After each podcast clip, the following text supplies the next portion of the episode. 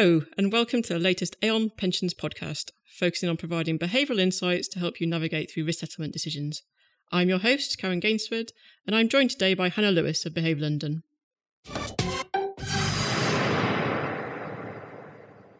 Hannah, can you tell our listeners a little bit about your background? Oh, I suffered 20 years in asset management, and when I could take it no more, I jumped out to run a behavioural insight agency, which is Behave London, based on the fact that I had read every book, research paper, and everything, and it was my passion to use behavioural science. So, most of the work we do is work in the finance area. So, in terms of getting people to save, make better financial decisions. So, today we are focusing on risk settlement decisions. Should longevity risk be removed by entering into a longevity swap or a bulk annuity contract? And we're going to be looking at that through the behavioural science lens. Now, behavioural science, it's an area of increasing interest. Some might even say sort of a buzzword. Hannah, why is it actually relevant to our listeners? Well, I'm assuming your listeners are humans and humans make mistakes.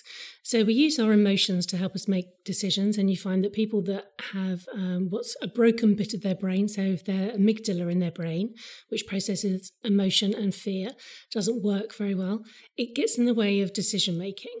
So we literally need our emotions to help us make decisions, but that means that quite a lot of our decisions are emotion led.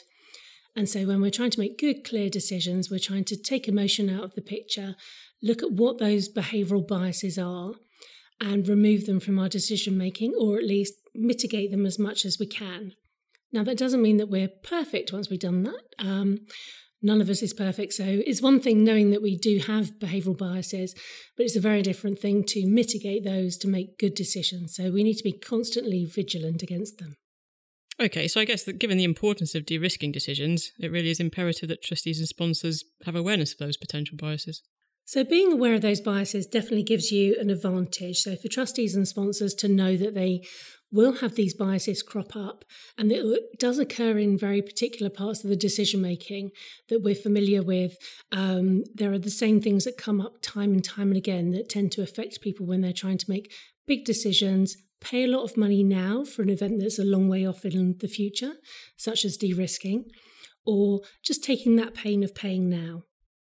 So, Aon commissioned research in early 2019 with Behave London to find out trustees' understanding and views on longevity risk. Hannah, can you tell us a little bit about that research? Yeah, so one of the things we did as part of the research, as well as a literature review, we went out and looked at all the information that already existed on de risking to see if a trustee could go in and find all the information they needed easily to understand the process. The short answer to that is no. Um, that information didn't exist. Nobody had written a kind of end to end guide to help trustees navigate the process. And then on top of that, we spoke to trustees, both independent and lay, um, legal advisors, and administrators. So, everyone involved in the process to understand what de risking looks like and what everyone's perspectives are on the process. Okay, and what were the key findings? So, the key findings were that um, ambiguity really gets in the way. So, when we don't understand a process, it's really hard for us to engage with it, which makes sense if you think about it. You're not going to um, buy something that you don't fully understand. And taking on de risking is the same as any shopping process. Right? You need to understand what it is you're getting. And for most of us, we need a mental model. We need an understanding of what process, what the world looks like, so that we can understand what we would be engaging with and what we need to think about. So, what we found is there's a huge difference in the range of understanding of trustees. A lay trustee told me that they hadn't um, heard the word buy-in until they'd actually done one. So, we get this curse of knowledge from the side of advisors, you know, um, lawyers and so on, where we're very familiar with the process and we forget that someone is coming to it new and they don't understand it at all. And then there were a number of decisions where both trustees and employers could get stuck. And that's what we found is there were certain behavioural biases that cropped up and that were familiar across the process, and that there was a way to talk about those and bring those to light to help trustees and employers make better decisions during the process. Yeah, so from my perspective, I can certainly understand that the process looks sort of um, complex and unwieldy from the outside. You know, lots of decisions that need to be taken potentially over an extended period of time. So it doesn't surprise me that sort of ambiguity or lack of clarity really does hinder trustee decision making. Exactly. A key output of the research was that We knew that we had to make the process transparent for people and easy to understand. We had to remove that ambiguity, make it easy for them to create a mental model of the, what the process looks like, what to expect, what kind of happens at every stage. And we know from behavioral science that when you give people this mental model, it's much easier for them to then delve into and understand the detail. So, it's starting with the big picture, fleshing out the steps and then giving you a kind of rounded understanding. So that's definitely one of the key outputs that we knew we needed to pull together. And that's one of the things that we've done. As well as this output, which is a written guide to going through the process, there's also um, training, which I think is a very important part of what you know risk settlement advisor like Aon does. Is taking people through the process, allowing them to ask questions, clearing up any ambiguity that comes up during the process.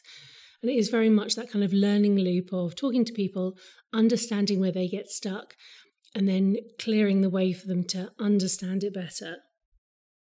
And I think as Aon, we would we would see that training is ongoing throughout the process. Yeah, we can we can give the key highlights early on in terms of how these transactions generally play out in practice. But the number of decisions that are needed, yeah, we would break them down into probably four key stages. And I think that's that fits quite well with the way that the, the guide has been drafted to pick off each of those four key stages and the behavioural biases that might come into play in each of those key decisions. Yeah, absolutely. And I think there's very much that case for explaining the process as it happens it tends to be that you found we found a lot of the literature that already existed was very much talking about it from a very specific perspective. You know, it was always talking about it from the insurer's perspective or you know the advisor's perspective, and very little about it being from the trustee's perspective. Like, what does the actual journey look like? What are the things I need to consider? I think that's incredibly powerful to just engage with something new when we don't understand something that's big and amorphous you know, we need to wrap our heads around it, and it's very hard to start with the detail unless we've got the big picture. Great. Well, thanks for your insights, Hannah. That just leaves me to thank you, Hannah, for coming in. Thank you. Thank you. And that's it for today. So thank you for joining us. You've been listening to the latest edition of the Aon Pensions podcast, focusing on providing behavioural insights to help you navigate through risk settlement decisions, with me, Karen Gainsford, and my guest, Hannah Lewis of Behave London. If you need any further information on Aon Retirement Solutions or the guide that we've referred to today, you can contact us by visiting our website or email us on talktous at aon.com.